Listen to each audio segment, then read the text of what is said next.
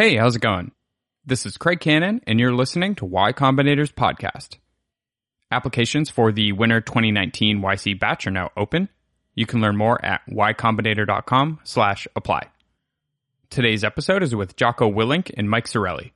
Jocko and Mike served together as Navy SEALs and now work together at Echelon Front, a company Jocko co-founded. We met up to talk about a new initiative they've set up called Overwatch. Overwatch is a talent acquisition firm that matches employers with veterans from Special Operations Forces and combat aviation. You can learn more about Overwatch at efoverwatch.com. They're also hosting an event in San Francisco called The Muster on October 17th and 18th. You can sign up at extremeownership.com. All right, here we go.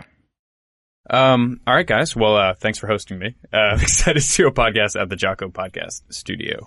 Um, for those of uh, our listeners that don't know about you guys, I think we should start with some quick intros and then start talking about the new program you're working on. So, uh, Jocko, why don't you start off?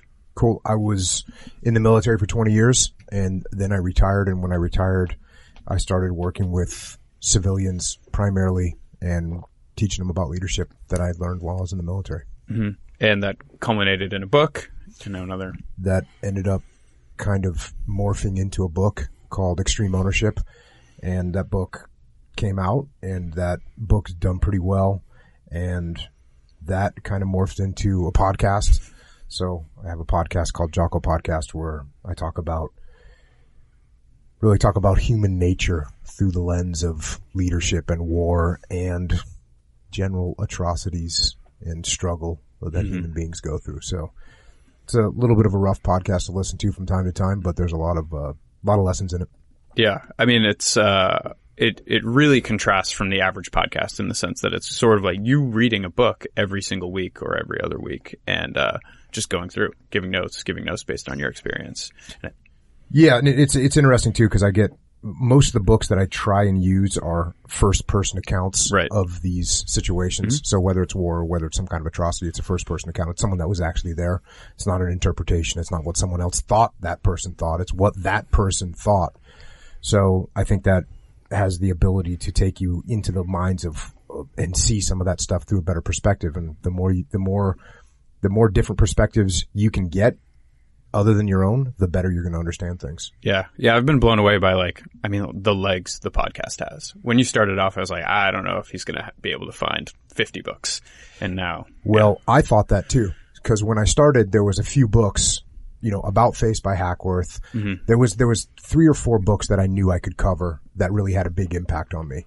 And then I, then I reached a little bit and I said, well, you know, I can do this one too. And when I started reading with the thought that what what can I learn from this? Mm-hmm. Not just, not just what do I understand about it, but what can I actually learn from this? Then I started pulling out all these old books that I had read with the old breed, just, just books that are incredible books. And as I pulled those out, and now I realize the, the actual problem isn't that there aren't enough books. The actual problem is that there's no possible way I can cover all the books that exist that we can learn from and that I can learn from. So the, the problem ended up not being the problem I thought it initially was. There's a lot of incredible books out there. Yeah. Well, you're doing a great job. Um, Mike, what's your story? Hey, much along the uh, the same lines. First off, thanks for having uh, having me on Y Combinator's uh, dear to my heart because I was born and raised in Silicon Valley. Um, much like Jocko, I did something uh, uncharacteristic to a kid coming out of Atherton, California. I enlisted in the Marine Corps and then eventually became a SEAL and uh, you know finished up and uh, retired after 20 years. I was one of Jocko's uh, guys, uh, you know, in the book Extreme Ownership, it's all about the Battle of Ramadi. I was one of those guys that worked for uh, for Jocko, and hence how we, uh, uh, you know, how we've known each other for uh, for so long. Um, you know, I did not write a book because I believe in extreme ownership. We can't replicate what is already working.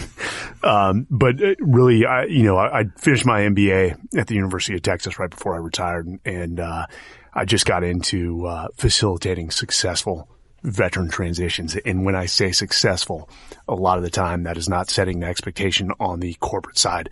That is actually setting the expectation side or setting the, uh, the expectations on the veteran side mm-hmm. and, and, getting their heads right. Um, it's not an easy thing to hear after 20 years in the military that you are a new guy again, but you are, you may have some great leadership tenets and foundational, uh, aspects of leadership. But when you step into a different industry, you step into a different industry and it takes time. You got to roll your sleeves up. you've got to get to work and you've got to prove your worth. Mm-hmm. And, and, so sometimes that, that's a lot tougher for veterans than, uh, than the, the, the, general public may know. Mm-hmm. And I mean, that's really at the core of what we were going to talk about today. And so how did that process go for both of you? I mean, Mike, you, you got vetted going while you were still active, right? I did. I, I still don't know if that was the right decision. Uh, you know, when you, when you're not coming from a totally stable financial position, you're still active duty, uh, starting a, uh, a company, even though this was a, even though it was a social venture, uh, may have been, the timing might not have been right, but in retrospect, it is a, uh, organization that's going to do a lot of good for veterans. And so, you know, I focused my MBA and let me say this, when I stepped into the MBA program, I thought I was going into investment banking. And I realized really quickly that that did not play to my strengths and that I like to create things in front of me and I like to see the value proposition, uh, as I stand it up. Um, and quickly transitioned to focusing because there was a lot of teammates calling me that were like, Mike, dude, uh, uh, we know you have connections in Silicon Valley. Can you help me get a job? And I'm like, dude, what is going on here? I'm like, these are, and Jocko knows a lot of these, uh, these guys are like amazing amazing leaders. So what is the major disconnect? And that's, you know, when I got Admiral McRaven involved and, and we discussed the, uh, the systemic challenges, uh, systemic challenges facing veterans and really started the foundation of what vetted, uh, came from, which was a research project into those challenges facing veterans. And then the so what, how do we solve it? Mm-hmm. And that's when we got Wharton, UT McCombs and Texas A&M Mays Business School involved and hence we created what Huffington Post is called the most comprehensive veteran transition program in the uh, the nation. Man. And now you guys are starting it here to some extent. So yes, we we basically uh, we did the social side, and, and Jocko and Leif have been involved in uh, in vetted, and now it's all those lessons learned from standing that up, and we're capitalizing it. Mm-hmm. And, and, you know, we live in a capitalistic society. We can do a lot more good on the for-profit side than we can on the nonprofit side. Right. And um, we, we didn't want to let those, those valuable lessons from standing this thing up just go to waste when we knew we could, uh, we could actually shake a lot more, uh, cages and rattle things loose in the, uh, the for-profit realm. Because your story, Jocko, you, when you transitioned out, is that when Echelon Front began or did you think about finding a job somewhere? No. So about six months before I retired, and my last job in the Navy was, was running the training for the West Coast SEAL teams. And really what I was doing was simulating combat and then putting leaders through leadership training. That's what it was. And so about six months prior to retiring, a guy that I knew asked me to come and talk to his executive team about combat leadership. And I thought, you know, okay, cool. I'll, I'll go do that. And he said, I'll give you some money. And I said, well, that makes it even a little bit cooler. So I went up and I talked and I, I don't know what he expected me to talk about, but whatever I, you know, I, I, I basically gave the same brief that I would give the young junior officers when they were entering the SEAL teams. When they had graduated the, the basic SEAL training, I would give them a brief and I basically gave that same leadership brief to, to these executives. And when I got done, the CEO came up to me and said, Hey, I want you to do this for every division of my company. And I said, well, you know, I'm retiring in six months and I'm not really looking to do anything like that. And he says, I'll give you money. and I said, well, okay, let's talk about that then. And so then he ended up paying me and, and at one of those divisional meetings, the CEO of the parent company was there and when I got done, the CEO of the parent company came up to me and he said, Hey, I want you to do this for all my CEOs. I want you to come talk to all my CEOs. And they owned 45 or 50 companies at the time. So I did an event with 45 or 50 CEOs and got done with that. And a bunch of those CEOs came up and said to me, Hey, can you come and talk to my company? And, and that was where it started. And it didn't take very long for, for me to be stocked right. up with work. And at the same time, Leif, who wrote the book with me and who was also in Ramadi and, you know, my dear friend and brother, he had, he was still in the Navy and he had met with a company that had come to do like a tour of the SEAL team and they, they kind of were interested as well. And he kind of talked about leadership with them. And as, as soon as he was getting ready to get out, he got out at 13 years, I think. I said, Hey man, I need some fire support over here. And so that's, that's where, that's where it started. And, and then like you said, you know, as we would go out and work with these companies, they'd say, Hey, do you have these, do you guys have this stuff written down anywhere? Mm-hmm. Do you have a document you can give us or a manual you can give us? And eventually we wrote, we wrote that, the stuff down more specifically. And that's what turned into the book. Okay. So th- I think we should explain like basically how the transition process works from, I mean, the SEALs or the Navy or more broadly, because I didn't fully understand the, the amount of training or the lack of amount of training that you got. So I think most of our listeners don't know either. So Could you walk through what you so you know you announce you're retiring? What happens? I don't think I'm really a great example. I think Mike would be better because I I told my chain of command that I was retiring, and, and I, I had great relationships up my chain of command, and it, it was a very hard decision to make. But I told him I was retiring, and then I finished out my my work, and then I went in the civilian sector. I I, I didn't even go to the. There's a class called TAP transit. I didn't even go to that. I went to zero. So I got, I didn't do anything. And, and I wouldn't recommend that. There's a, I know there's a lot of good, good information. By the time I was retiring, I, well, I was pretty much just good to go and on another path mm-hmm. moving down this road and, mm-hmm. and didn't need to do anything else. I needed to, what I needed to do was go forward and, and continue to work with civilian leaders and expand working with more companies. So that's what I did. I'm not a great example of, of, of how to set yourself up for retirement or, or how the Navy transitions you for retirement. Yeah. I, I could actually uh, provide uh, some context for that. So, you know, for your average, and by when I mean average, it's not average in talent, yeah. just your, your general uh, soldier, airman, sailor, marine. When you uh, make the decision to get out, you, the, you know, the military starts you on a process. Unfortunately, uh, you're pretty much focused on your work almost up to the day you get out. That's just how the military is raised. And, and because you want to do such a good job and, and, you want to pass off a good product to whoever's coming behind you, uh, to ensure their success, that's, that's what vets do. And so you focus very little on your actual transition. And then all of a sudden you get a exiting document mm-hmm. from the, uh, the military and you're like, what do I do now? So the military does a really good job of training people on the, the front end. I mean, for the SEAL community, we'll use that as an example. I mean, you go through basically two years of training before you even show up to a SEAL team. You know very specifically how to do your job. You know the science of it. And of course, over the, the course of your SEAL career, you, you hone the art. The military doesn't do a, a great job of transitioning people out and preparing them for uh, success. What they did was outsource the process to the Department of Labor. Hence this transition assistance program called TAPS. It's a one week course. And, uh, even though TAPS are run by awesome, awesome Americans, um, this is the way I put it. We have people in the, in the, Department of Labor running those programs that have very little private sector time mm-hmm. themselves. They're federal government employees. So federal government employees should not be preparing veterans for jobs in the private sector. And, and that's why we stood up, uh, vetted. Um, and, uh, TAPS is a basically cursory program that, that covers, you know, all your VA benefits. Here's some sources for how to do your resume. This is how you should interview, but it's, it's very quick. And, um, the, the Department of Labor does very well with the, the problems that they were, uh, handed. It just, as a whole, we're, we're underserving our veterans and preparing them for successful transitions. Mm-hmm. And that's why we, we need to rely more on the, the private sector to get involved and actually solve it for the, uh, the government. At the end of the day, the military needs to focus on what's important. That is winning wars. If we want the military to get good at transitioning veterans out, that draws resources from elsewhere, which means we're sending less prepared soldiers, airmen, Marines, and sailors uh, overseas to, to face the threats that they have to face. Mm-hmm. So again, you know, if people think, well, the military should do a better job of this, it's not all on the military. Yeah, no, the, the military has their job, their real job, which is to defend this country and to take folks away from that. Just, it's, it's not the right thing to do. Right. So you're stepping in and trying to like solve this mismatch of education, right, between the private market and the military.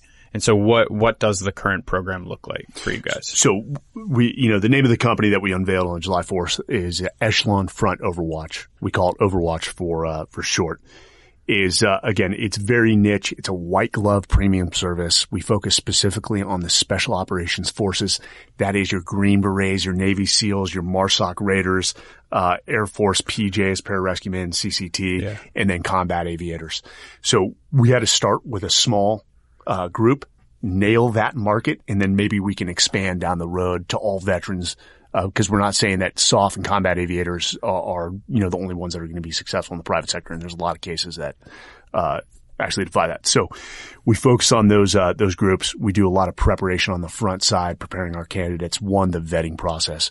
Jocko and I are, are, going to tell you, like our industry in the military is much like any industry. You have high performers, mm-hmm. those middle road performers, and then the sub uh, substandard performers. Echelon Front Overwatch will not place anyone that is substandard in any company because we at the end of the day are concerned about our credibility in the private sector. So we put a lot of diligence into preparing and vetting the candidates that we present to our, uh, our clients. Now we are industry agnostic. It could be investment banking. It could be tech. It could be healthcare. Uh, you know, ultimately vets know or, or think they know what they want to do when they get out. So that's why we'll place in, uh, in any industry. But we do have a, uh, a thorough process to vet them and prepare them. And, and we do put a lot of the work on veterans. Mm-hmm. You know, our golden rule on the website is no one will own your transition for you. Not even us. We shouldn't. You have to own this. We are not going to, you know, completely do your resume for you. We'll revise it. But if you're not willing to roll your sleeves up, and especially here's the key, not willing to be humble and not willing to work hard, yeah. then this is not for you. And so every candidate we produce is, is going to be a one established leader in the military, is humble, is ready to work. They're ready to listen to somebody in that industry and learn the tools of the trade and then apply the leadership they learned in the military to succeed. Mm-hmm. And are you applying any particular like educational regimen for them? Uh, we are. So, you know, actually I'm pretty proud of the, uh, the career resources page on uh, Echelon Front Overwatch. If you go to uh, efoverwatch.com, uh, under the career resources uh, tab, we've laid out a six step, uh, process, yeah. uh, for veterans to follow. And it starts with know thyself, a lot of personal assessments. You know, uh, you know, we, we always talk about echelon front, brutal self assessments to know your strengths, know your weaknesses, specifically to play to your strengths and know how to augment your, uh, your weaknesses. And then it goes from there of re-educating yourself. One, doing a lot of career in, uh, industry research to identify if, uh, a certain industry or company is a right fit that's on them. Uh, and then education and retraining. There's a lot of great programs out there vetted. The mm-hmm. Veteran Accelerated Management Program, Stanford Ignite right in your backyard, Dartmouth Next Step, uh, Bethany Coates with Breakline.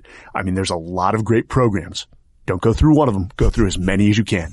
And, and the one thing, you know, about vets is, you know, we, we do lack a business acumen. We come from a different industry where we have a completely set of, uh, set of tools. Yeah. And for, you know, if I took a, CEO from a tech company in Silicon Valley, they would be blown away watching us go through the military decision making process and how diligent it is. Um, so for vets, they have to learn the hard skills in the new industry they're, they're stepping into. And that's one of the things when working with clients and we place a candidate into that company is we lay out all the steps they need to uh, sort of retrain themselves to learn those tools. So if they're stepping into digital marketing, mm-hmm. uh, we're, we're going to, you know, lay out a, a, number of digital marketing courses that they can take when they step into the job. So there, it's on the job training. And again, that, that overwatch phase of maintaining contact with the candidate and client. The one thing and Simplilearn uh, in, in, your, uh, your backyard in August, we are unveiling the corporate skills apprenticeship program for veterans and Simplilearn and Echelon Front Overwatch are spearheading this. It'll include uh, digital marketing, digital selling, uh, PMP, Lean Six Sigma, so process improvement, um, Agile, mm-hmm. and then also business uh, analyst certifications. It is tough. It is long, uh, but we got a great discount for veterans. And if someone goes through the uh, the program, there is no doubt that their uh, you know starting salary with all those certifications will, will go up. It's just, hey, here's the thing. You have to be willing to sit down, right. and sit and do the work and get through that corporate skills apprenticeship program, but it's worthwhile. And so we're happy about that. Yeah. I mean, I can imagine it's tough. If guys are coming out at what, 40? When did you guys get out? Yeah, I was 38. 38. Oh. You were 38. Yeah. No kidding. I was, uh, well, I enlisted when I was 18, 18? years old. Get yeah. Some. I was, I was, It was 19 when I enlisted. I got out at, uh, actually, no, I was, I was 39. I just turned 39 because I, I, I did a little bit over 20 years. Okay. Yeah. Got it. Yeah. So I, uh, I got out at, uh, 40, uh, enlisted when I was, uh, 19. Um, but not, I mean, we have veterans getting out at all stages. Yep. Guys in their young twenties that just do, you know, four to six years and then guys that do more than us getting out in their fifties. Right. And guess what? They want to get after it in the private sector. Oh yeah, I'm sure. Yeah. I mean, they have a whole life ahead of them. Yeah. And the thing is, as, as Mike was talking about, like, sure, there's, there's skills that you have to learn for these specific industries. And quite honestly, that's the easy part. Like, if you blow it off, it'll, it'll, it'll crush you. But if you are attentive to it, yeah. you address it, you'll, you'll get those skills. The, the hard part that people need and what makes this program great is that you got people that have experience in leadership and experience leading other human beings to accomplish very challenging missions over short periods of time and over long periods of time. And that is what is challenging. And it's much harder to train someone to be a leader than it is to train someone about some technical aspect of a job or even the background of a job. It's, it takes much more time. It takes years. It takes dozens of years. And that's what we've got in this situation. We've got people that have not only learned those leadership skills, and they've applied those leadership skills over and over again in high stress environments.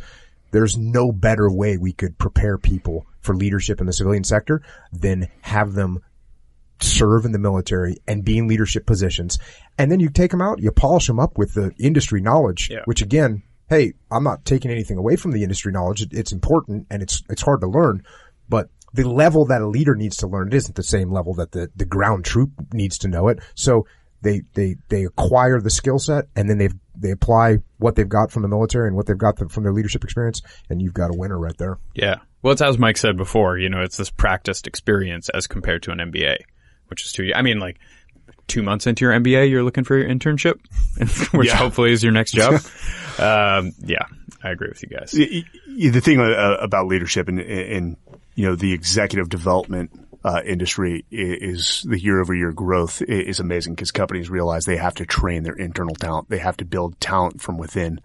Um, is that, you know, at the end of the day, the U.S. military, and we talked about this before, is the preeminent leadership training platform in the world because we have the resources and the time to do it. I mean, mm-hmm. if you step into the military, whether you enlist or you're an officer, you're going through an initial three month, 24 seven, uh, restructuring program and training program to, to get you ready for, uh, the rigors of the military and one to lead. And, um, you know, uh, officer candidate school and, uh, and boot camps. I mean, there's a methodology to the design and we, we talked about this yesterday. You know, the Marine Corps is probably the best at putting people through Marine, uh, boot camp and turning young, uh, girls and boys into men and women. And it's amazing. That process has just not been replicated by anyone. Yeah. Yeah. And it's, it's, the whole thing with, with leadership is that it takes time. It takes time to develop those skills. And the other thing is it's it's, it's hard. It's hard to do. And you've got all these crazy people that, that work for you. It, no, regardless of what situation you're in. You know, that's one thing, one of the, one of the myths about the military is, oh, everyone in the military is just, uh, they're like robots and they'll just listen to what everyone says. Well, the fact of the matter is, that's, that's not true. And even in, even, even inside the SEAL teams, everyone thinks, oh, these guys are just so motivated and they'll do whatever you say. That's completely untrue. The guys in the SEAL teams, You've got all kinds of, just like any other group of people, you got egos, you got personalities, you got different motivations that are driving people. You got people that get get wrapped around their own plan that they come yeah. up with and they don't want to listen to anyone else or it's, you have to work through all those problems. So people that have experience doing that over time, you can't, you can't buy that experience. You can't go to school for that experience. And even the fact that the military takes people and puts you through leadership training that right there alone isn't enough. Mm-hmm. What really makes the people in the military get, become good leaders is that they, they lead. they lead and they succeed sometimes and they fail sometimes. And if they go through their career, they learn from those failures and they become better and they don't make those mistakes again. And by the time they're getting ready to move on, mm-hmm. they know what they're doing. Mm-hmm. So I think many people, actually, given the success of your podcast, think that when someone comes out of the SEALs, they're like, oh, it's a Jocko or it's a Mike. Like, oh, we just get one of those guys. Uh, but that's not always the case. And I think because so as a percentage of the population, so few people know any of these elite members of the service, uh, there are these preconceptions that people get in their head. And I think now's a good time to just like dispel those and honestly like explain what people are expecting. So when you guys are talking to an employer, what are you coaching them with? How are you instructing them to like, this is what's reality and this is what you may think. What what comes up? Well, you got individuals, first of all. And just like just like any group of people, it's a bell curve, right? And just like Mike just talked about, you got people at the high end of the bell curve, you got people at the low end of the bell curve, and you got a bunch of people in the middle of the bell curve. And our job before we place someone is to make sure that they're at the high end of the bell curve mm-hmm. because there's you're, you're 100% right and we'll talk about seals for example as far as someone that's in civilian sector, a SEAL is a SEAL is a SEAL is a SEAL. If you, if you were in the SEAL teams, you're good to go. You're a, you're just a perfect leader and you're a great, you got a great uh, way to deal with stress and you can overcome all these problems. It's like, that, that's actually not true. There's a lot of great guys in the SEAL teams and there's some spectacular individuals in the SEAL teams. And there's also guys, there's, there's a bunch of people in the middle that do their job and they do a great job. And then there's people on the low end of the spectrum that they, they don't do a good job and they manage to stay in. And this is true with the Marine Corps. It's yeah. true with the Army. It's true with Special Force. It's true with everyone. Every group has their, their bottom feeders in there. And so what we do is make sure that some, none of those bottom, bottom feeders get placed by us because it's very hard for a civilian to tell the difference between, you know, I always ask, I always ask employers this. Have you ever interviewed somebody and you thought, I am about to hire the biggest stud who's going to crush this and I'm set for life because I got this guy coming yeah. on my team or this girl coming on my team. And then how often does that person turn out to be horrible? Mm-hmm. You know, okay, let's say you're pretty good. Even if you're pretty good at judging those situations, you're still probably only batting like 70 or 80% at best. 20% of the time, you're hiring someone that, that is a disaster. People learn to interview well. Some people can interview very well. Some people, some people are great workers, but they interview horribly. And you can't tell from looking at the resume when you sit and talk to me, you go, I, I don't see this guy, this guy or girl working out. So it's the same thing with the SEAL teams. It's the same thing with any group any group. It's not just the SEAL teams, any group. And so what we're doing is, is taking a look at the, these people. We're vetting them. We're making sure that we're screening them properly and know, know and understand their reputation through our connections and then train them and test them and make sure that they are on board and, and think the way we think mm-hmm. and are going to be a good fit for where we're placing them. I think Jocko, uh, pretty much summarize that uh, that pretty well. We we do get a lot of preconceived uh, notions. Naturally, people's uh, perceptions of the military come out of the books and, and the movies, uh, primarily the movies. And so, uh, you know, a lot of people think we just run around the bases singing cadences uh, twenty four seven. Just carry logs all day. It's not the yeah, not the case. Um, and these guys are personally authentic they're usually uh, of high emotional intelligence. They're highly capable. They have the character, the aptitude. And if they don't, even within our respective communities, again, we're using the SEAL community, we, we tend to minimize those those bottom feeders, uh, as Jocko referred to them, if they are bipolar and, and just have low emotional intelligence, we are like, okay, yes, we're gonna shift you over to this job here because you know you can do this job yep. well, and it's it's not on the front line, and it won't have any uh, major uh, consequences. If I mean that happens within our community as well, but we know and here's the great thing about the special operations community and the combat aviators is we can reach back to our respective uh, colleagues that are still in the community and say, "Hey, John Doe, thumbs up, thumbs down." Mm-hmm. Uh, oh yeah, absolute thumbs up. Or hey, your thumbs down, and here's why, and and we can validate and you know that pretty pretty quickly. So at the end of the day, you know, I tell a lot of employers like, hey, we, we don't even charge a retainer like a lot of recruiting firms. We just want promised interviews. So if a company comes to us, we're not going to charge you uh, for a retainer fee. Just give us three promised interviews and we want the dates and times. Mm-hmm. And we'll put our candidates in front of you and then they, they impress them. Like, oh, wow, totally demystified what I thought about veterans. Yeah, we know. We know. And, uh, that, that changes a lot of perceptions. You just got to talk to them and you recognize, hey, these are people too. So for those who aren't fortunate enough to work with you guys, do you have some advice for companies interviewing veterans or looking to interview veterans? This is a question that's comes up all the time. It comes up from every company I work with and it came up in the SEAL teams and you've probably heard me talk about this. It's like, guess what? It's really hard to judge people. it's really hard to judge people. It's really hard to judge a book by right. the cover. And we, you know, I, I was in, in, you, you watch people going to the basic SEAL training course and you look at a group of 10 people and you're not going to know who's going to make it through and who's not going to make it through. That's the way it is. The only way to figure out who's going to make it through is to put them through it. Yeah. That's the only way. Now, so what I recommend to companies all the time is when you, you know, yes, you want to do a thorough interview. Yes, you want to give them scenarios. Yes, you want to put some pressure on them and figure out where they're coming from. But what you really want to do is say, look, we're going to bring you on as a contractor for 90 days and see what you're like. see what you're like and see if you can really do what it is you say you can do and see if you're going to lose your temper and see if you're going to get crazy on some minute thing that doesn't really matter and see if you're going to work hard. Like all those things are, are things that you need to explore when you're dealing with a, a hiring situation. Yeah. So like standard best practices. Yeah. Treat standard, them like anyone else. Standard best practices. Cool. Standard best. I mean, you could, the, the only thing I'd say is when you, when you do have a veteran and, or you're looking to hire a veteran, again, going back to the technical skills that they may or may not have, that's okay. Take a look at their technical skills and say, you know what? Are they in the ballpark and can we give them a little bit of leniency because we know that they've got some experience and some leadership skills that we can bring to the table and they've got some discipline and they've got some, some people skills that they can yeah. bring to the table. So all those are, all those are good things. So one of the services, it's worth mentioning that, uh, you know, basically this, this test drive before you make a final offer we actually uh, will work with companies to set up a veteran fellowship for recently separated veterans. So they get this great veteran for anywhere from six months to 12 years at a industry standard salary, uh, as a fellowship yep. working in there.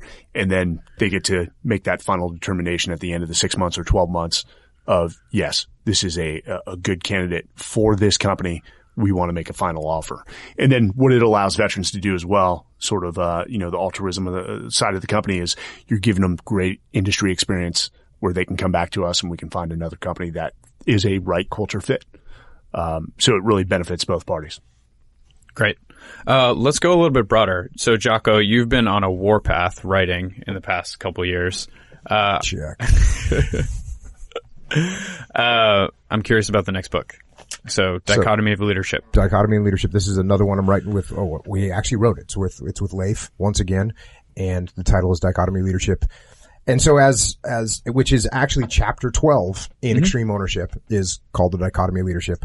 And the reason for that is the reason that we ended up writing a whole book about it now is as we worked with companies over the past years and we'd look and see what, what, what problems were they having? What, where were the issues that they were having? And it was always trying to find this balance in the various dichotomies of leadership of which there is, I think, an infinite numbers number. So, for instance, as a leader, if you go too far in one direction, you become a micromanager. Mm-hmm. And now your people lose any initiative and they stop taking charge of things and they stop, they stop moving forward without your permission. So you're micromanaging them too much and that's bad you go too far in the other direction where now they, they don't, they don't even know what your strategy is. You don't communicate with them enough. They don't know which direction they're supposed to be heading and they're all kind of wandering around. That's bad. So what you have to do is you have to balance those two. Is it possible for, for a leader to be too close to your people where all of a sudden you develop these close relationships where they stop listening to you because now you become more of a friend than, than a leader? Or is it possible? Uh, so that's bad or or you go too far in the other rec- direction where you don't know who anyone is and you don't know what their what's going on with their family life and you can't relate to them at all well then that's bad as well. So there's all these dichotomies that you as a leader have to balance. And it's it's the hardest thing to do as yeah. a leader because you but because the reason is because both answers are right.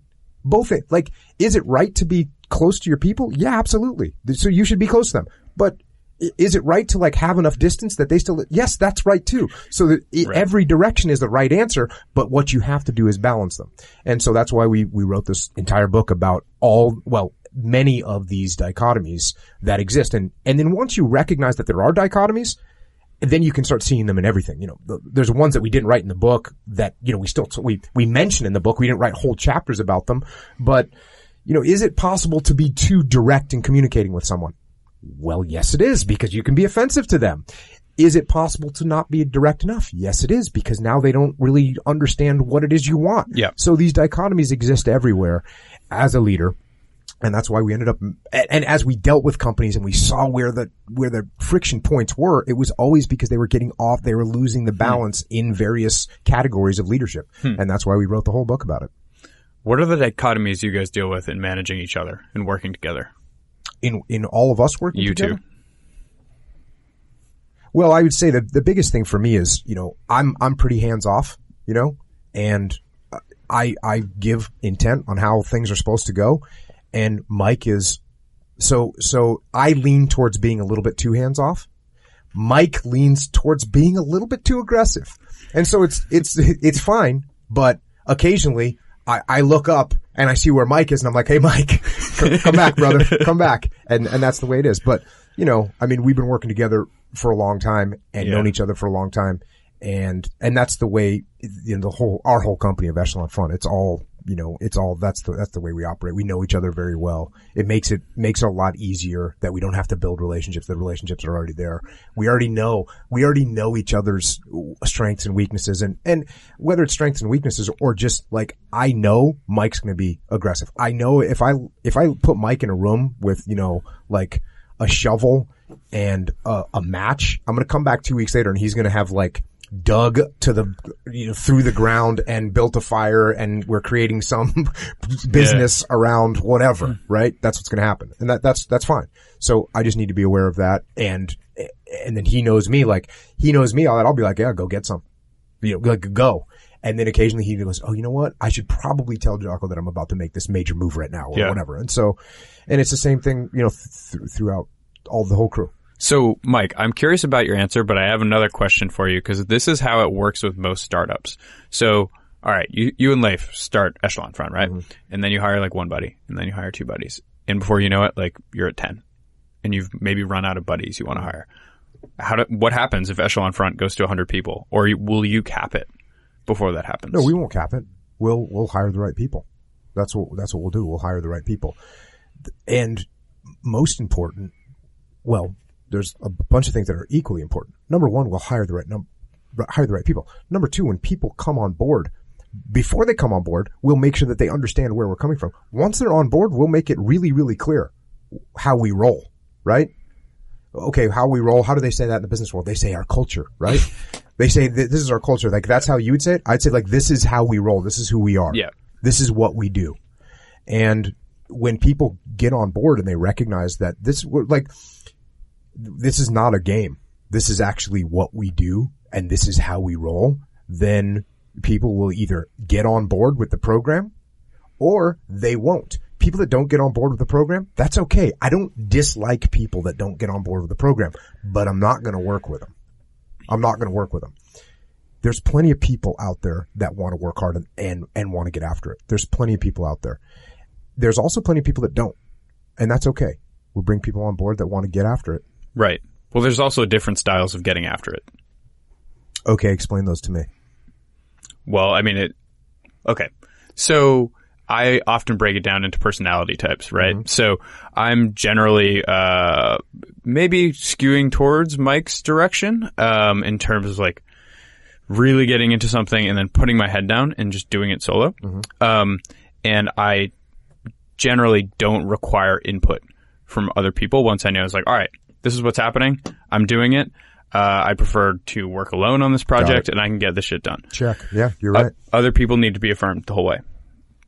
And those styles don't necessarily align perfectly if you build that whole team. Yeah, you're going to end up with different types of people on every team, just like I said earlier. So, and you are right. I, I didn't really understand what you were saying, but yeah, there's people that move forward in different ways. And there's some people that, and, and that's one thing, like for instance, with span of control, right? Mm-hmm. If like, you know, there's a number for span of control in combat. It's four or five people. In the business world, it's seven or eight people. Generally, those are the numbers that get thrown around. However, if you're in control or if you're, if you're running a team and everyone on the team is A players, guess what? You can control more of them because yeah. you don't have to give them as much direct, much direction. If you have a bunch of sub, substandard players on your team and guess what? They're going to need more direction. Guess what? In your average team, some of them are. It's, it's a bell curve. And so there's some people that you don't have to give much attention to. You're a guy that puts, Craig, get, get this project down. You're going to get this project done. You put your head down. You're going to get after it. And I know it's taken care of. Bill over here. Oh, Bill, can you get this project done? Well, yeah, okay. And I know that Bill's going to need a little follow up, nothing major, but I'm going to have to give him a little, a little pat on the back, a little nudge to make right. sure he's getting his job done. Yeah, absolutely. You have to, you have to modulate your leadership depending on the people you're dealing with. Now, this doesn't mean that you change your personality. This doesn't mean you're a different human being. It doesn't mean you're, you're two-faced in any sense, but you have to modulate your interaction with different people depending on the type of person that you're dealing with. I think that's, in my experience, that's been one of the hardest leadership problems. Like, not problems, but challenges. Like, just getting used to dealing with different types of people and recognizing that, like, I'm in a heads down mode right now, but Jocko needs a lot of help right now. And unfortunately, I have to give him time and again, that's one of the best things about what we're doing now is bringing people that have dealt with all these situations right. and dealt with all these different types of people and they have learned to recognize these things. And so now we give them some technical skills. We get them out in the field and they, and they crush it. Man, I'm going to have to compete with these guys. All right. uh, Mike, what are the dichotomies that you think you deal with with Jocko? I want to go back to it. You know, this, this is easy. He, and Jocko alluded to it. We've built trust and credibility in, in Jocko's eyes since 2006. So what I view Echelon Front as is basically Task Unit Bruiser from the Battle of Rod- Ramadi rebranded. so when, when you just talked about who we are and how we roll, yeah. when Jocko and Leif came to me and they're like, come on board. It's like, okay, I already know who, who we are and how we roll. And, um, I mean, they threw me into the mix pretty quick. I did one event with, uh, with Jocko, one event with Leif, and they're like, go forth now and, and perform. And, and with Jocko and, you know, Jocko was again the, the task unit commander to us all, um, a mentor to us all. It's easy. And, and, you know, with Jocko, it's one thing, perform, do your job and do it well. I know, I know you have the capability to do it, uh, and, and utilize the, the principles of extreme ownership and the laws of combat mm-hmm. and you will succeed. It doesn't mean we will not, I mean, we will fail here and there, but the great thing about like Jocko and Task Unit Bruiser is there was no zero defect mentality, as I like to call it. We are not perfect. We are flawed like every other, other human. We will fail and then we will sit down. We'll learn from it so that we never make that mistake again. And, um, one of the best, the best military unit I ever worked for, bar none, was, was Task Unit Bruiser. And I never saw, uh, a level of humility, uh, within the military like Task Unit Bruiser ever, ever again. So, and that was early in my, my military career. I was eight years into the military at that point. Yeah, and, and that's one thing I, I did want to bring up a little bit was when when we were talking earlier about screening people, right? Mm-hmm. And basically, I, I, was saying like, hey, we're going to screen people and make sure that they're on board and it makes me sound like I'm sitting here saying we're the judge of everyone that's in the military. That's absolutely not true. And there's plenty, there's, there's so many people in the military that are far superior in every skill set that I have ever had, even at my absolute prime. We, uh, there's, there's thousands and thousands and thousands of people that are far superior to me in every way. And I'm stoked that I will have the opportunity to give those people out to companies where they will go and crush it. Because believe me, on the same, in the civilian sector, I meet leaders all the, all the time in the civilian sector that are unbelievably awesome leaders. And guess what they want? They want more good people. They want more good people. So for me to have this opportunity, really, not not as a judge, and I, and, I, and I apologize for coming off like, hey, I'm judging or we're judging or we're screening, and like, no, actually, we're looking for people that are better than us, and and I know them. I know them. I know people that are better than all of us, and those are the people we're going to bring in and turn them loose with these companies. Again, with with companies in the civilian sector that are incredible, incredible companies with incredible leadership mm-hmm. that want more good people. And and you know what? There's companies in the civilian sector that that maybe they have some leadership issues, and this is something that I saw a lot when I was running training. You have a SEAL platoon or you have a SEAL task unit. When I first started running the training, I wanted the the platoon commander and the platoon chief to be the leaders. I was like, these guys, and if they weren't the leaders, I would, I, I thought it was wrong. Mm-hmm. And it didn't take me long to be, it didn't take me long to get to a point where oh, it's, it's hard to find good leaders. To have two good leaders in a SEAL platoon and to have them actually be the platoon commander and the platoon chief was actually ended up being very, very rare. And I realized that it didn't matter that much. It was optimal. But what I really wanted was a couple really solid leaders in the team. I didn't care where they were in the team. They could be the lowest ranking guy. They could be in the middle somewhere. They needed to be good, solid leadership. And if you had one or two, if you had two really, you need two good leaders. If you had two good leaders in a SEAL platoon, the SEAL platoon was going to do awesome. And it didn't matter where they were. If they happened to be the platoon commander, great. If they happened to be the platoon chief, great. If it happened to be the leading petty officer, great. That was super. If it happened to be an E5 that had done two deployments to Afghanistan or Iraq and had a lot of experience and had stepped up and, and got after it and, and was a good leader, he would make things happen. Yeah. And he would do it in such a way where he wasn't stepping on people's toes, but he would still get the respect of the boys. It was awesome to see. And so when we go to companies now, like people always say, well, the CEO is messed up or, or my leader's messed up. It's like, that's okay You're going to work for people that, that aren't necessarily the best leaders in the world. That's fine. People ask me, what do you do when you have a weak leader? I'm like, I'm happy. If my leader's weak, I'm, I'm stoked. I'm going, hey boss, you know, I got this. Hey, thanks for your support. We're going to keep over. We're going to keep, we're going to be over here doing what we do. I'll let you know if we need anything. We really appreciate it. Here's the credit on the last things we did here. You take it. Go make yourself look great. That's what I'm here for. And you build that relationship and you go get the mission done. Yeah. That's what you do. So again, I just want to make sure that we're not sounding like, hey, we're the, we're the supreme judges of the world because we're absolutely not. We do happen to be lucky enough to have contacts in, in the military community and now contacts in the civilian community. And we just want to help those two great groups of people get together and kick ass. Man, I think it's so great. How do you, how do you recommend that companies set up their structure such that, you know, the intern that just started, if they have a great idea, let's ship it. It's happening. Do you have advice on that? Yeah, it's called decentralized command. It's called humility, right? So, so decentralized command, extreme ownership. This yep. is the fundamental concept of, hey, we're gonna, we're gonna listen up and down the chain of command. We're gonna let our frontline people, who knows better? If Mike's in the field with his platoon and I'm back in the, in the, in the forward operating base somewhere and he needs to make a decision, who, who, who knows to make a better decision? Is it me or is it him? It's, it's him 99.9% of the time. There's that small percentage of the time where I happen to know because I'm in a, I'm, I'm in a further away position that there's enemy moving in or that there's a support element coming to him. And I can say, Mike, don't go west. Hold what you got. There's a support element coming your direction right now. And he goes, Oh, okay. Thank you. And, and so but most of the time he's in the field and he says, Hey, this is what I see. This is what I'm going to do. And I say, awesome. Do it. Let me know how we can support you. Or here's some elements I'm going to move to support you. So that's decentralized command. The, the biggest hindrance to decentralized command is ego. Is me going, you shut up, Mike, and do what I tell you to do. You don't know what you're doing. You're junior to me. You haven't been as long as me.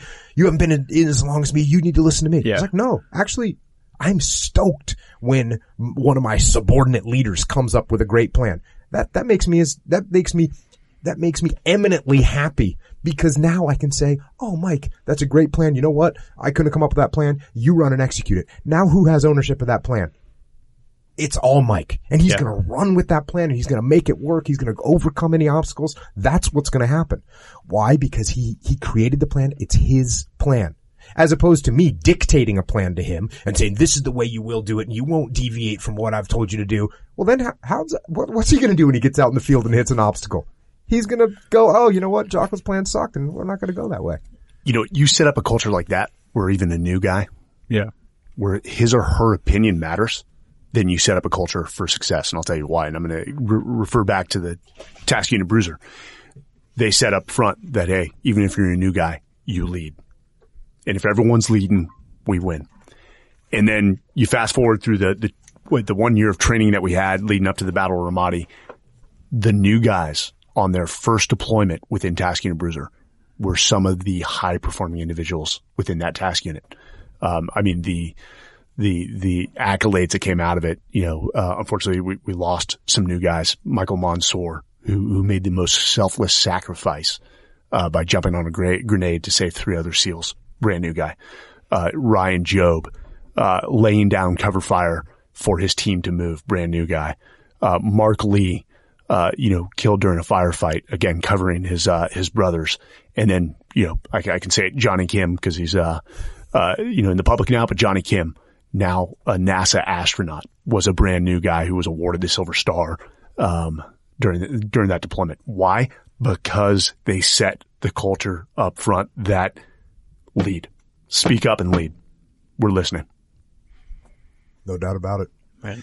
If you think that me, okay, because I was in charge of Task Unit Bruiser, mm-hmm. if you think that I can sit there in any combat situation and control like a puppet master the elements that are out on the battlefield, it's just, it's, it's literally impossible to do. I don't care who you are. I don't care how good you are.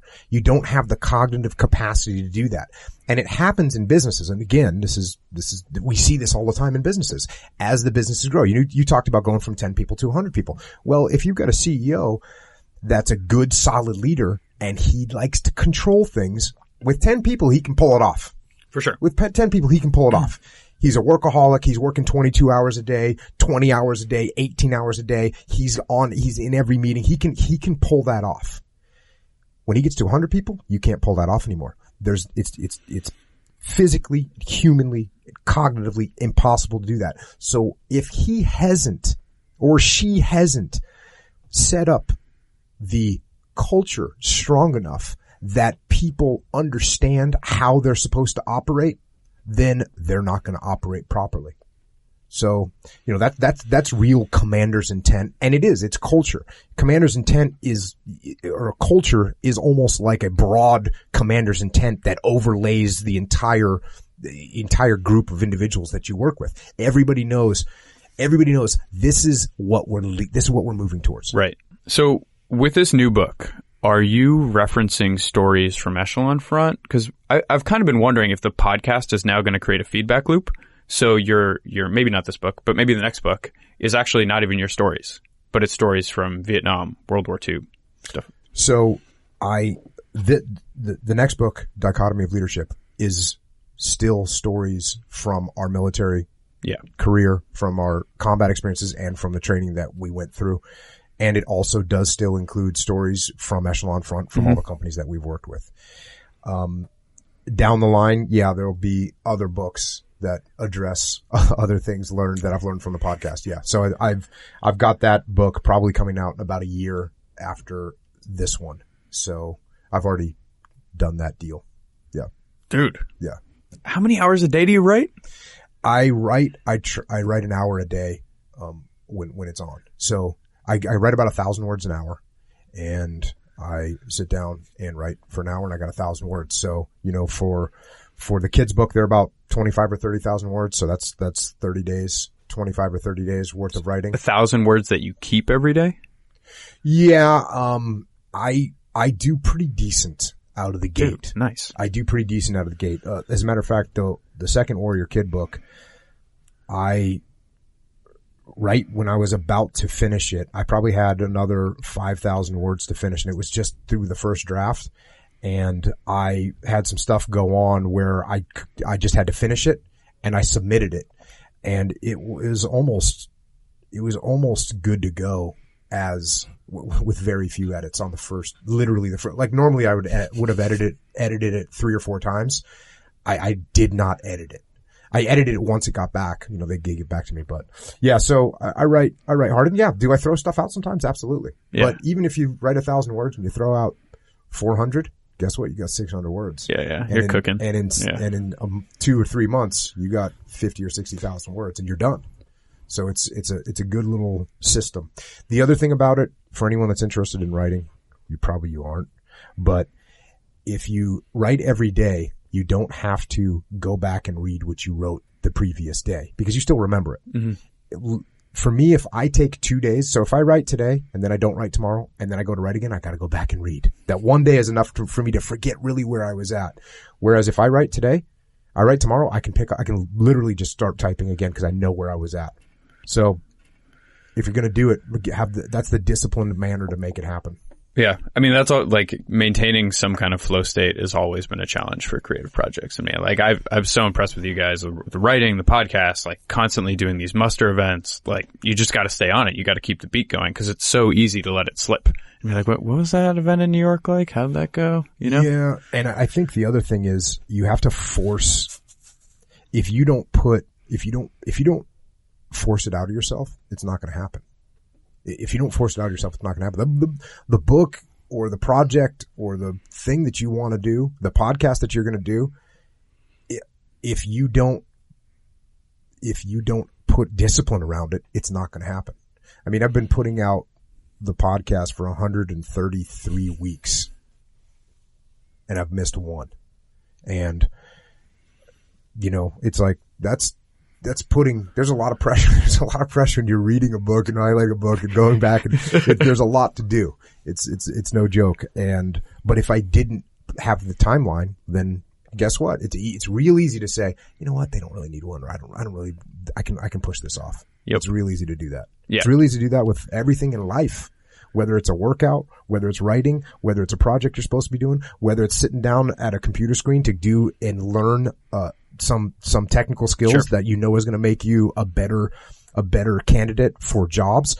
All those little things. It's discipline equals freedom. That's what it is. Yeah. 101. Yep. Discipline equals freedom 101. Are you guys working on something right now? Like what, how are you improving yourself? I'm so curious. I don't like, I, uh, read Discipline Equals, uh, Freedom on the flight over here. I was like, oh man, this is awesome. Like I'd read the book. I listened to the podcast. So like, I think I get this, but book is great. Um, but it, it's this framework for life, right? So whatever it might be, you just apply it. Are there specific things? Cause I think I'm, I'm curious about you guys just as men, like things that you are personally working on right now. Whether, yeah. I'll absolutely take the first. I'm, I'm working at becoming a, a better father, quite frankly. And people might think that sounds weird. Well, why aren't you like trying to push your business forward? Oh no, no, that that is a requirement. Uh, we're working 90 hour to to 100 hour uh, weeks writing, uh, learning more about uh, you know talent acquisition, uh, how to solve the systemic challenges. That that is that is going to happen. That's a requirement. But it's how do I balance my time really well to give you know my kids more of my time uh, because, and Jocko and I have talked about this a lot, is when you're in the military, your family comes second. And that might sound harsh, but when you have 40 SEALs under your command that are your responsibility to bring home, um, you know, you, you- they usually come first. And, um, I, I think the families understand that. It's just some of the unsung heroes in the military are absolutely the wives and the, uh, and the children. And so now that I'm out, uh, I'm trying to, you know, achieve that dichotomy within my life to be a better father. Do you have one? Do I have one? No. Do you have, do you have a handle? I've got, I've got an infinite list of things that I'm trying to get better at all the time. N- I'm not, I'm not kidding. An infinite list of things I'm trying to get better at all the time. And that's just the way it is. Yeah. I hate sucking at stuff and I suck at all kinds of stuff and I'm trying to get better. dude, that's the podcast. I keep meeting me people who are just like the top 1% in their field, science, business, whatever it is. And you're just like, "Oh, all right. That's a whole lifetime spent learning physics. And, you know, just to do the interview, it takes a couple days to prep.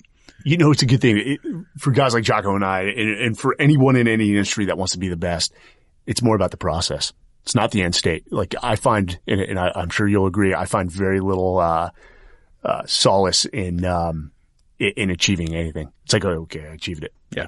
Immediately, like no, no celebrating, Totally. like what's next. I, I just don't find any, uh, gratification in it. It- But, you know, if I look back at the process, I'm like, okay, that was pretty badass. That was good. Let's move on to the next thing.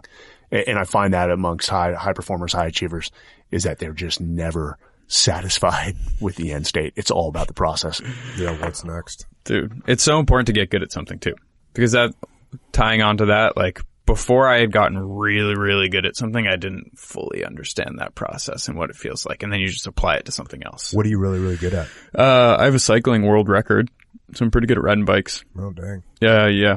It was uh two days uh straight climbing up and down a hill, so it's most elevation in two days. So yeah, but once you but it was the same thing, man. Like it, it wrapped up and like, all right, dude, is it amazing? It's so cool. Like you're in the Guinness Book of World Records. That's awesome. What can I do in three days? Yeah, exactly, exactly. And and like you know, there's someone uh, chomping at your heels. So Yeah, yeah, sure. That's awesome. yeah.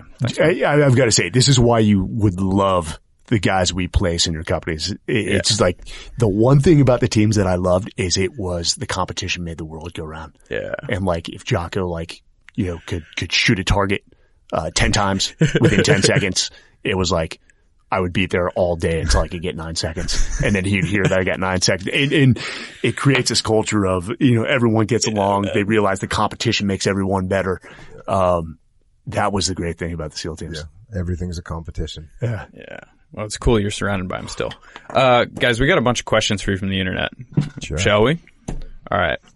Um, so first question. Alex Bad- uh, Badalian asks, what are some military tactics startups could adopt to increase effectiveness and throughput? Yeah. We covered it, Gordon. Yeah, I mean, but right there, it's a cover and move is the first thing that I think about because if we're not supporting each other, then we're we're not going to be able to get the things done that we need to get done. So work, cover and move means teamwork. Work together as a team. And I actually just had this with this discussion with a group, uh, a company, and they had they had reordered and put simple as the first law of combat. and I kind of joked around. It was the, it was the, the president that had done this. And I joked around with him and I said, Hey, there, he said, well, you know, I did it because it looked good on this graphic. And I go, it's cool. I get it that it looks good on the graphic. But the reality is they are in an order of, of cover move is number one. And the reason cover move is number one is because that's teamwork. And if we're not working together, there's, there's, we're not moving forward. We're not going to be effective. We're not going to be efficient. So when you look at what your mission is and you look at your sub mission that's nested inside the greater mission, don't just focus on that. Make sure you look as a company, like how are we going to help the other elements that are inside of our team? How are we going to help them move forward? Don't just worry about yourself. Worry about everyone. That's cover and move. I would go one further. Take the laws of combat, cover and move, simple, prioritize and execute, decentralized command, and actually push it up on your wall basically why I love startups is it's the fire team. You are, you have limited resources. You have a small team. Everyone has multiple, multiple tasks to do and you have a burn rate that you have to manage and to increase that th- the throughput and drive revenue as quickly as possible. I mean, the laws of combat, if you reinforce this within your company, it will work. If you truly understand what they mean as a small team, you implement them, you will succeed. Right on. Next question. All right. Alan asks, Hey Jocko, from your experience in SEAL and uh, as a SEAL in business in the business world, do two or more uh, co-founders leaders have a higher success rate? What are your thoughts on a solo founder with a strong team, or rather, a solo founder creating their own strong team? I, I think it's a little strange to think about someone doing something solo mm-hmm. and achieving anything really incredible. Um, you're going to need a team. You're going to need people. And the more you trust your team and the better relationship you have with your team, then the, the better you're going to do. So I think if you're a good, I think the, the critical thing here is you have to, you have to think about what you're going to do. You have to think about what you're going to do and how you're going to get it done. If you if you're, if you think you can accomplish things by yourself, you're probably a little bit mistaken. You, you might even be a lot mistaken. If you think you've got every, if you think you know everything better than everyone else and that's why you should control everything, it's probably going to end up problematic. To have somebody that's a good sounding board is important. Now, the other thing I would say about this is it's also important to find people and work with people that complement who you are, that complement your, your, your strengths and your weaknesses if you're a person that has great ideas but is bad at execution, you need to find a partner that's really good at execution. If you go out and find a, a partner that also has incredible ideas and, and you two put this company together and it's filled with a bunch of ideas, guess what? No one's going to execute those ideas. Yeah. You're not going to go anywhere. If you're a person that can execute well, but maybe you don't have some of those creative thought processes, you find someone that's got good creative thought process. So you want to partner with people absolutely, and you want to partner with people that make you better. And core to that, and half before that is kind of like seeing the world as it is. That's a problem I see with a lot of solo founders. They're just like, I got this figured out. And then they're a little bit delusional.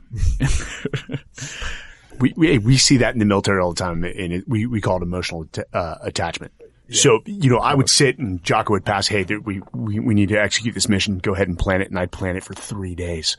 And during that process, because I think I'm coming up with this great plan that's going to wow yeah. him. And then I present it and I've been one inch from viewing the plan for the last three days. And then he comes in from a six foot view He's like, oh, good plan, but you need to switch this, this, and this, and and like this will go wrong if you do it that way. And and then you know what I do? Oh, I, I lash out, and I'm like, yeah. yeah, usually wait for him to leave, and that that mother, you know, like, but he's right. And, and right. so the the worst thing you could do is become so emotionally attached to your product that you stop listening to who your customers. Because in the military, we say the enemy has a has a vote in all plans so does your customer. and so the second you, you've got everything figured out and you stop listening to your customer, you, you need to step back, detach emotionally. Yep. And, and reassess. Yep. Do you guys do that by journaling? Just by through experience? Yeah, I can tell you. So people ask me about detachment a lot because I talk about detachment a lot because detachment is, it's definitely one of the key technical skills to have as a leader and as a human being, by the way. And so there's all kinds of things, and, and I actually wrote about it in, in the kids' book quite a bit. I wrote about how you emotionally detach because the kid loses his temper and gets in trouble, and guess what? You've got to learn to detach. Well, guess human beings do that. Adults do that all the time. So this idea of detaching is something that you absolutely have to focus on. How do you do it? Well, you have to learn to recognize when you are getting emotional because normally it's to, to, detach from the chaotic situation. So there's a, there's a, if you're on a construction site and something's going wrong and you step back so that you can fix it, or you're in a manufacturing plant and something's going wrong and you step back so you can fix it. You're stepping away from it physically. That's, that's good. There's also situations where you need to step away emotionally. And that's a little bit harder. And, you know, the, the, examples that I talk about, I mean, first of all, if you start, your voice starts getting like this, well, that's, you need to put yourself in check. You, you're obviously getting emotional. You also, if you, if you're getting ready to send an email and you're typing really hard on it, that's probably not a good email to send. You should, you should wait 24 hours before you send that, that email up the chain of command. And then there's this part, and this is probably, this is the one that is most valuable. When you're looking at a situation and you're feeling the anger, the frustration, things aren't going the way they're supposed to go, much of the time you need to step back and you need to look at yourself and figure out why you are getting emotional. And most of the time, I would venture to guess the reason that you're getting emotional, the reason that you're getting mad is because of your own ego. Someone has done something that's offended your ego. Someone has come up with a plan that's better than yours. Someone has come up with an idea that's better than yours. Someone has, has dared to, to confront something that you've said when you should not be questioned. And those ego flare ups cause all kinds of emotions. And so if you don't learn to detach from those and do real assessments and figure out logically, not emotionally, what the problem is, mm-hmm. then you will have some significant issues. so learn to detach. Yeah, I mean, oftentimes the people that, uh, yeah, when I was growing up, the people that bugged me the most had a quality that I didn't have or wanted to have more of. And then you're just like, oh, that yeah. guy is more articulate or he's stronger or whatever it is. Yeah. And, uh, that was it to a T. Welcome, welcome to my life, Greg. All right, next question. Uh, let's see. Armando Neves asked uh, to Jocko, I liked your episode strategy and the way of the samurai. I think that was um, Tim Ferriss, right? So I did one with Tim Ferriss that was based on the novel Musashi, um, which is a which is an incredible, incredible novel. I mean, it's it's a historical fiction based on the life of the great Japanese swordsman Musashi, and then Musashi is the guy that wrote the Book of Five Rings. And I covered the Book of Five Rings first before I did Musashi, just so people would have that background on it before we got into it. But Book of Five Rings, Book of Five Rings is pretty famous. I think that was episode 80. And then the one with Tim was episode 100. Cool. And that one is I think that's one of the few that's over four hours long because when I got done, I was joking with Tim Ferriss. I was like, well, there's the, you know, he's got the four hour work week and the four hour chef. And I was like, well, there's the four hour podcast. Totally. Um, and we did it right after he had gotten out of a, some, some really psychotic, uh, uh, fasting and oath of silence deal. So he had been in silence for, I want to say like 10 or 15 days, some long period of time. And it was awesome. It was awesome to, uh, to cover that. But, uh, but yeah, that's, so that's, that's the Musashi. Okay, great. And then uh, his question is, uh, how much does the daily warrior mindset, uh, how much do you implement on a day to day basis? I was thinking earlier when Mike was talking about the TAP program that gets you out of the military. And I was thinking to myself, so you, you take a guy like myself that's been indoctrinated and then lived and breathed and eaten and slept nothing but military for 20 years. And then you go, okay, look, we're going to send you this program for a week and, and that'll get you ready. Uh, it, you know, it's kind of laughable, right? It's yeah. a little bit laughable yeah. at least. It's going to take some more transition. So for me to, to think that, for me to think that I think about the warrior mindset, I don't.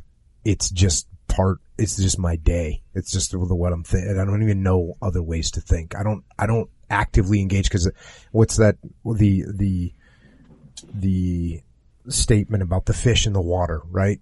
Oh, the David Foster Wallace Yeah, the talk. David Foster Wallace. Uh, this is water. this is water. Th- that's like me, right? I don't even know that I'm in this. I'm just swimming in it, and that's just how. As, Yeah. as Echo Charles says, that's just how. You know, that's just that's just the way it is. So I, I don't actively think about it, but all I've been doing my whole adult life is this. And Right. That's all I read about. That's all I write about. That's all I think about. That's all I do. Are you equally maniacal? Uh, I think so. You, you, you talk about the perception of vets. Um, it, it is strange. It's, it, there almost is like a negative connotation on like being in the military these days. It, it- there is still, you know, it was, it was, it was alive in the Vietnam War, you know, like the military is evil. The military is awesome. That, like, it is the foundation of our lives. Like, hey, you know, I was a troublesome kid in Atherton. What they did, Yeah. like my, my father, father saw it firsthand. He had, you know, bad experiences during Vietnam, uh, with the army and absolutely loves the, uh, the military. We love the military. You know, war is a tragic thing, but it also serves some great purposes. And, you know, we, we reference and we, we, we make every analogy a military analogy because we saw the good. And, and actually, you know, the one outcome from Echelon Front and, uh, and Echelon Front Overwatch is I hope more kids sign up in the military. I honestly do. It is a great platform to, to take a, a young boy or, or a young uh, girl and, and turn them into a outstanding uh, leader. But I am man- maniacal about my service and the service of our brothers and sisters, man. It, it was awesome. Um, and there, there's just so much good they can do Yeah. uh, outside the military after they're done, whether it's six years, 20 years, or, or 35 years. Yeah. Yeah, you're absolutely right. Um, all right. We got a couple more, just real quick. Cool. All right. So, Ryan Calmer, Carl Mercer asks, Hey, uh, Leif isn't here, but I think this is relevant for all you guys. Uh, what's your favorite E?" MRE? None. Hey, I'll put it to you this way. MREs are designed to meet your caloric intake in very austere, uh, uh, environments. If I had my way, would I take a prime rib, Yeah. bone in, prime rib, out to the field, cook it, and, uh, eat it? Yes, I would. But, you know, Ryan, you, you don't see me coming home to my fiance, Jordan, saying, Hey, why don't we cook up some of those MREs? that does that does not happen. They, they are awful, but they are a, a, a good tool when you're in an austere environment. Yeah, when you get hungry enough, they're they're a beautiful thing. they're unbelievably delicious when you're in a in a when you haven't eaten for a while. Yeah. And there's people that get really good at. Uh, they basically can cook with them. They they basically not not cook. Like they can chef. What is that called? They can create. They can create these little mixtures that make things even Like, better. like they will. doctor them up a little yeah, bit? they, they, they, they, they mix them together in a certain way and they'll put the certain spices with this or whatever. And so there's people that get good at that. I was never one of those people. I was a, when I was a young enlisted guy, I was a radio man, so I always carried a lot of weight and I didn't have room to carry much food. And so the only thing I would carry from MREs was the main meal, which is one pouch. Like all the other stuff I didn't bring because it was just too, too, too much stuff. Yeah. And so I just carried the main meal. And as Mike said, in uh, normal day to day life, I would not like one. My first deployment to Iraq, we ate way too many MREs and I hated them. At the, we, we only ate them for about a month and then we started getting some good, better food. And so that month I really didn't like them after that time period. But if you're really hungry, man, they're a beautiful thing. Yeah. That, and to make a second bike reference, uh, there's a saying from bike touring that's uh, hunger is the best seasoning. Eat yeah, whatever. Yeah, no, that's that's great. I always talk about you know water. Yeah. Like if you've never, if you've ever been thirsty before, then you remember how amazing water is. Water is beautiful, and the only thing that hurts worse than lack of water is lack of air. And lack of air doesn't last very long, but that feeling is the worst, followed by followed by water.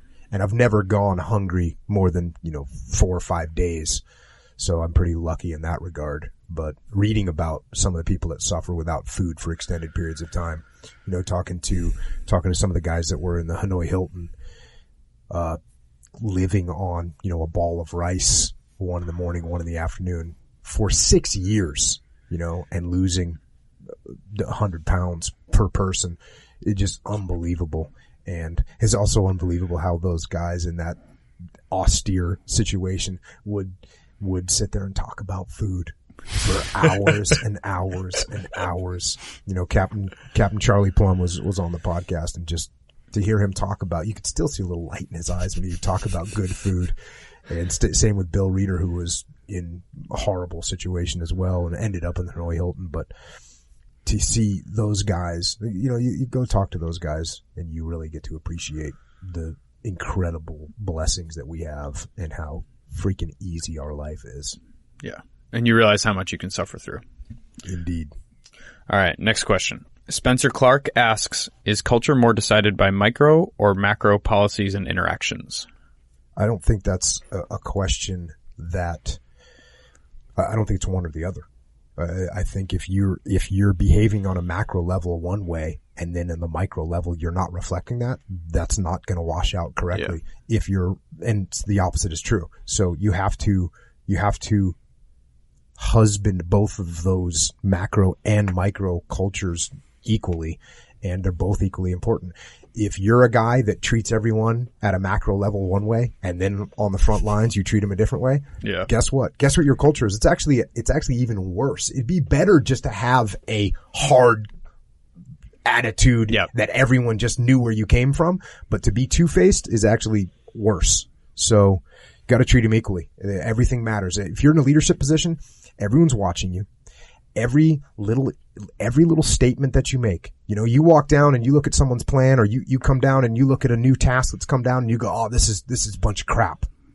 Guess what everyone now, now thinks? They 100% think it's a bunch of crap. If you come down and say, Hey, look, this is going to be challenging. I think we can knock this out of the park.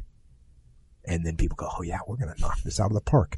So the way you act on a macro level, the way you act on a micro level as a leader is going to create the culture that you're going to live with. Mike approved. All right, let's uh let's wrap up. I want to hear about the muster in San Francisco. We have a lot of Bay Area listeners. You guys are doing another event. What's the deal? Yeah, so we started doing the musters a few years ago, and basically what happened was we, as our as demand increased for echelon front services, the price point went up, and it continued to go up through the years till until it got to a point where people that were in small to mid-sized businesses really couldn't afford to bring us in uh, because it just cost too much money and we couldn't afford to do it because we had too much stuff on our plate. And to satisfy, so there was a lot of demands for, hey, can you just do, you know, how can we get you? How can we do this? How can we make this work? And so what we ended up doing eh, kind of, I w- I wouldn't say as a whim, but we definitely made an aggressive decision. I think it was in July when it was, okay, you know what?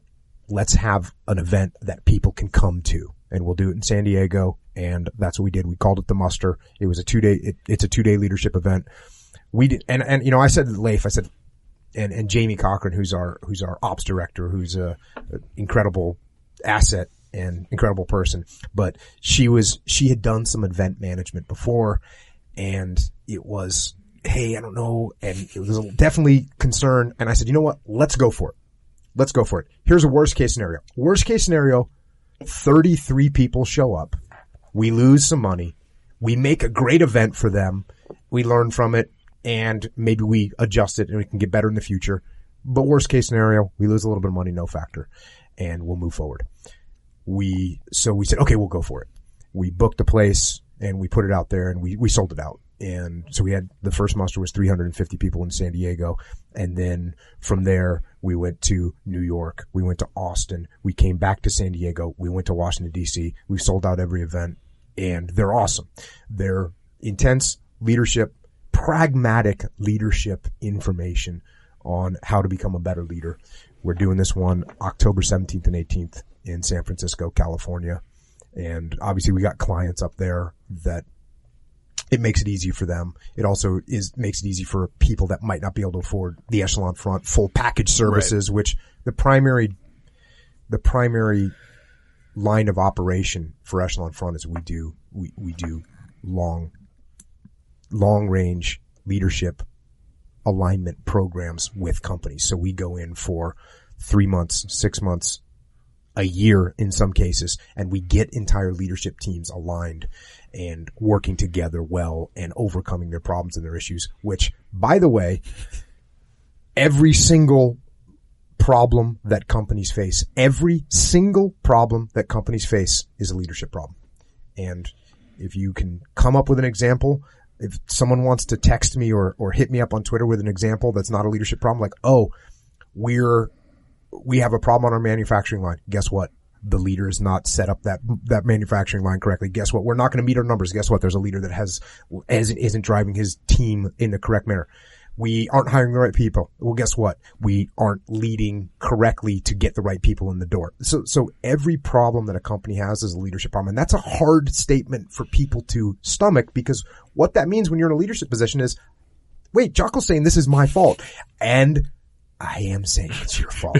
but the good thing is it also puts it in your hands to control. It puts it in your hands to change and lead correctly from the top from the middle, from the front, and make things happen. And that's when you, that, that, you know, that's the title book, Extreme Ownership. When you recognize that, hey, when you stop saying, hey, you know what, it's the market, and it's these other people, and it's the competitors did this, and we didn't expect that. The minute you stop blaming everyone else and everything else, and you say, okay, this is mine, I'm gonna fix it, here we go. The moment that you say that is the moment you start to win. Yeah, Craig, I, I, got to tell you. So my first muster was in May in uh, in DC, and so I have no experience with events like this, you know, uh, with Jocko. I, I got to see how this, uh, this sort of, uh, rolls out. And, uh, at the, uh, conclusion of it, um, you know, I came home and, uh, you know, went to my fiance and I'm like, dude, these guys are changing lives and just like you would see the eyes open during the two days. And actually, funny enough, I live in Austin.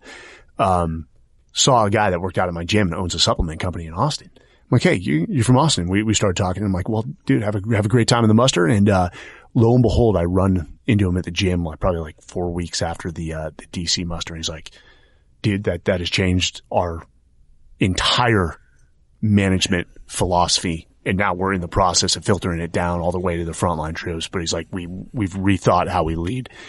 And, um, so how is that relevant to Silicon Valley?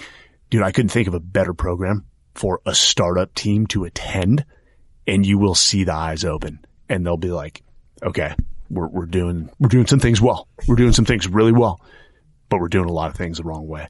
Mm-hmm. And, you know, you talked about this, this earlier question from, uh, Alex, you know, it will increase your effectiveness. It will increase your throughput. So yeah, I, am telling you, I, I, I'm a, I'm a believer. 100%. Wow. Is it weird having all these fanboys now? You know, I, I don't think I really have like fanboys or whatever. I, I think what, what's cool about even, you know, even going to the muster, like we're there yeah. and, and, and you've, you know, you hear me talk about the muster. There's no backstage. There's no green room. We're, we're out there. We, we literally sit with the audience and talk with the audience the whole entire time. And so it turns into it. So it's not really an audience. It's just a big group. And do we present? We absolutely present. Do we get feedback? Yes. Do we do Q and A? So, I, I don't really think I'm, I'm, uh, I don't really think that we have fanboys. I think we have people that, that are on the same train with us and we're all going in the same direction. And is it cool to be with a group of people that want to go and get after it? Yeah. You know what? It's awesome. It's awesome. I'm, I'm stoked that this whole thing has turned out this way and it's awesome to meet people all over the world. I mean, people come from all over the world to come to the muster, and it's awesome to meet people from foreign countries, from America, from every corner of this country that are in the game. They want to crush it, and they show up and they teach us, and we teach them, and we all move forward together. It's awesome. Where can they find out more? The muster is extremeownership.com. That's where you register. There's only one more we're doing in this year, and yeah, that's it. ExtremeOwnership.com. Echelon Front is EchelonFront.com. Jocko Podcast is JockoPodcast.com. That's it. That's yeah. it. Mike, you on Twitter? I'm on Twitter, uh, at MJ Sarraille. Um, reach out. Right on. Love, love, the conversations that go on on Twitter, especially this guy and Marc Andreessen, right, right there from your hood. Man, I, I love the, uh, the Jocko picture with the hair that I saw floating around like a oh, few yeah, weeks yeah, ago. Yeah, Dude, that was awesome. Yeah, that's from, uh, that's from the, from the from the 90s. Yeah. From really? the 90s. Okay. Long hair. That was that was the cool seal back then. That was when I was younger and thought, hey man, this is gonna be this is this is how I should be. That's a look. Yeah. Yeah. Dumb. What can I say? Yeah, it wasn't that bad. All right. Thanks, guys. Thank you so much. Thanks for having us. Appreciate it, Craig. Thanks, man. All right. Thanks for listening. So, as always, you can find the transcript and the video at blog.ycombinator.com. And if you have a second, it would be awesome to give us a rating and review wherever you find your podcast. See you next time.